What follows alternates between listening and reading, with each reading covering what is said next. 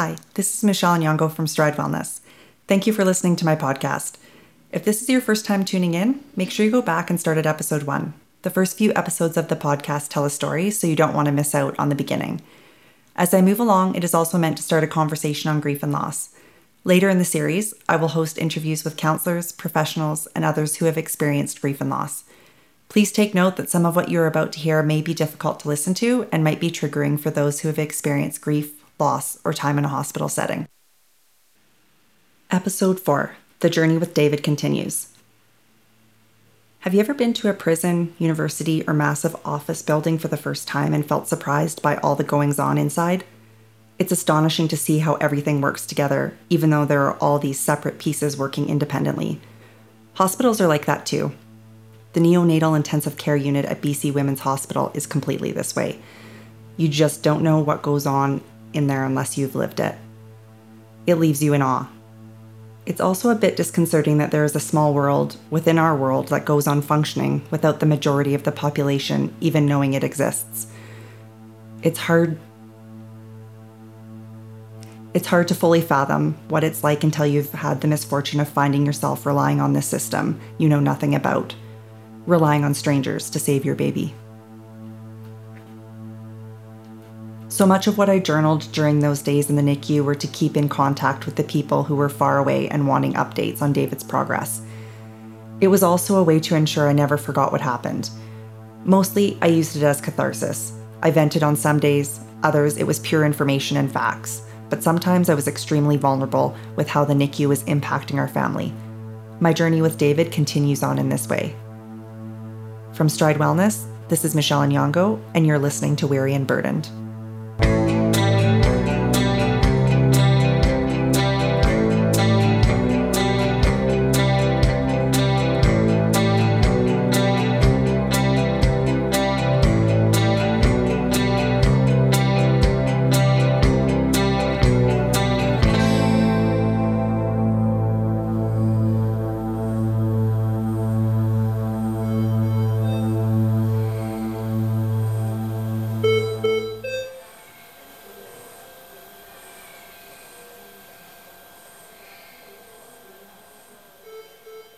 On November 13th, I was thinking about how tiny David was. I guess the best way to get an idea of his size at that time is to put your hands together like you're going to cup some water. David would easily fit in your hands. His weight at this point was just over one pound, which is equivalent to a 16 ounce bottle of Coke. But David, regardless of size, was always feisty. He kicked and squirmed, while at the same time he handled very well. Handling was what the medical staff called it when they touched or moved a baby around something they tried to do as little as possible. On November 14th, I started writing down the Bible verses people sent me, and then I read them to David. It was therapeutic for me to write them all out. I received many messages, especially the first two days following David's birth. Three different people sent me or quoted one Bible verse in particular Psalm 121. As a result, I wrote it out and posted it by David's bedside. Some of the staff members read it. There were some who read the whole thing, and others just a few words. It sounds weird, but some of the nurses were so easy to trust, while others made me very nervous. Not every nurse had worked with a baby David size. Some of the nurses we had had never worked with a 24 weeker. They looked nervous, which made me nervous, so I watched them like a hawk, which probably only made them more nervous. Two incidents in a 36 hour time frame were a stark reminder of the reality of the NICU. I was in the pump room talking to a mother of twin boys. We got to discussing our journeys, and she was the most positive lady I'd met there. Then she unloaded a bomb. One of her twin boys died on day 19. Oh my word. I nearly keeled over. Talking about her loss took the wind out of my sails. That poor lady. Devastating is the only thing I could think of. Her other son remained in the level 3 NICU waiting to grow so he could have surgery. The fear she must have felt for that little boy. Then, to add to it, I was talking to a doctor who was from the East Room. We were in the West. She had come over because she'd heard of little David and she wanted to see him for herself. I said I had heard a 23 weeker came in but was 600 grams. That's 125 more than David. I was shocked a baby that young could already be that big. She said I was correct, but unfortunately, that little girl was no longer with us. Oh, sweet little angel. That poor family. The doctor said it wasn't about the size, it was about the gestation. Even one or two days could make a huge difference. Wow, was I ever thankful to have made it to 24 weeks. Then she said, Plus, David's a fighter. He's strong. That made me so proud of my little munchkin. On November 15th, I did it. I pumped eight times in one day. It's way harder than it sounds because when you breastfeed, your baby lets you know that when they're ready. With pumping, you have to set your timer and go when alerted. Plus, it's way more time consuming. First, you have to set the pump up, then pump, then you label the bottles and wash all the pump equipment. This is not conducive to sleeping at all. With my first three children, I had so much milk I could have fed an army of babies. This time I had a measly trickle. There was a specific room for all those who wished to pump. It's filled with breast pumps all set up in a row. It felt rather bovinish when I got in there, so I nicknamed the pump room the barn. When you pump in the barn, you usually sit and chat with the other ladies pumping beside you. I often got booby juice envy. Booby juice was the affectionate term for breast milk all the women used. Ladies were filling two to four plus bottles at a go. I, on the other hand, was lucky to fill half a bottle. I heard the earlier you deliver, the harder it is for your body to figure out it should be producing milk. Plus, sleep deprivation, poor nutrition, and stress all reduce your milk supply. They say don't stress out, but I would stress out about not stressing out. I learned over time that the barn was a therapeutic dumping ground of emotions.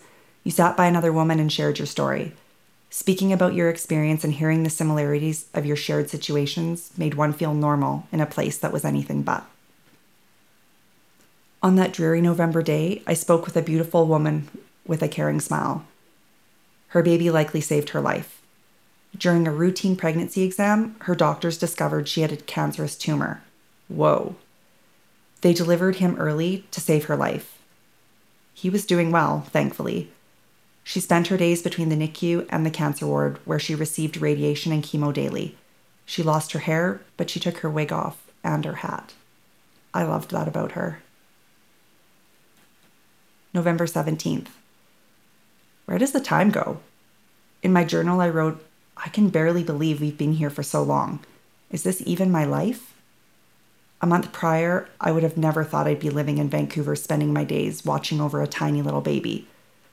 Lo and behold, there I was. A few nurses told me that I should go back to Kamloops for a week or two. I couldn't imagine not being there. They said, You just sit here. Yeah, I know.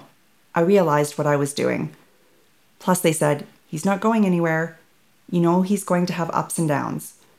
I realized that too. I knew I was there more for myself than for him. I wasn't there because I'd been mandated to, or because I thought that's what mothers did. I just felt I should be there. I wanted to be there. I liked knowing what was going on throughout the day. Maybe people thought I was crazy, but that's just how I felt. I know some thought it would be better for the older kids because they were going to remember this and David wouldn't. Agreed. I just knew I'd be home in body, but not in mind. How could I not worry myself into the ground? I wasn't trying to justify this to myself. I guess I was just working it all out. An unfortunate side effect of David's previous art line removal was that they took his blood by heel pokes. He only had one foot available because the other foot had a PICC line in it. That poor little foot looked like he had stepped on a porcupine. Poor Baba. On that day, he was particularly chapped with the whole procedure. He was crying. He made no sound, but you could tell by his face he was crying. Broke my heart. I quickly washed my hands and stuck them in and covered his head and upper body. The whole blood collection took five to ten minutes. Within less than a minute, David was fast asleep. Sweet little honey, makes me glad to be here. November 18th. The team came to do the echo, and it was heartbreaking to watch. David really didn't like it, and he cried and cried. I put my hands over his head and held his hands and tried to comfort him. That was a torturous 10 minutes as I watched him through my fingers as he silently cried. Imagine your child screaming and crying through a glass window. That's what it looked like. Awful. I stayed with him after the procedure until he fell asleep. I stepped out so I could have a follow up medical appointment of my own. When I returned 30 minutes later, his bed was surrounded by nurses, a doctor, and a respiratory therapist. His ventilation tube had come out. Again. They needed to reintubate him, meaning I had to step out. I went to pump and impatiently wait. When I returned, his tube was back in. They were amazed at how well he tolerated the procedure. They said he just laid there while it was done. Such a good boy. Unfortunately, more bad news was to follow.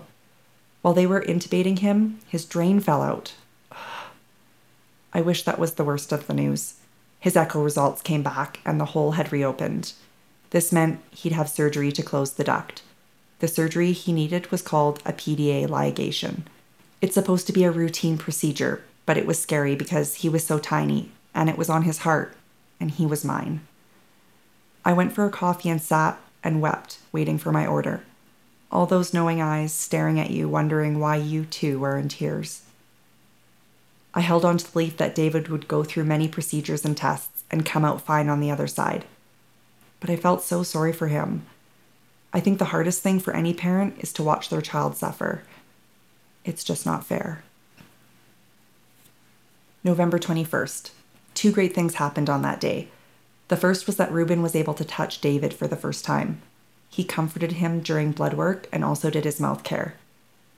The second was a short exchange I caught between a lady and a young girl walking down the hall. The little girl said, Mom, why are there so many kids in this place? She replied, Because this is where all the really sick kids come to see doctors. The little girl said, Why did they bring them to this hospital?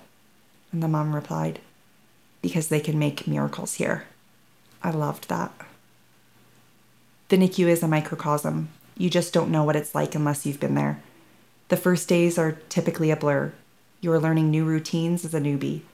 All the hand washing, visiting protocols, the names of the staff, and nearby families, but mostly, you are loving a critically ill newborn. Before long, you look up and see a NICU regular moving to the intermediate nursery or even home. It's exciting to see babies move up. Then all of a sudden, as if the passage of time doesn't register while in the confines of hospital walls, your baby has become a NICU veteran. Kind of odd to be a vet when you're only one pound. This episode is dedicated to Ana Mendoza Ulande. Written and narrated by me, Michelle Nyongo. Music by the Wristband. All post production work done by Waxwing Productions. Cover image designed by Danielle McCrae.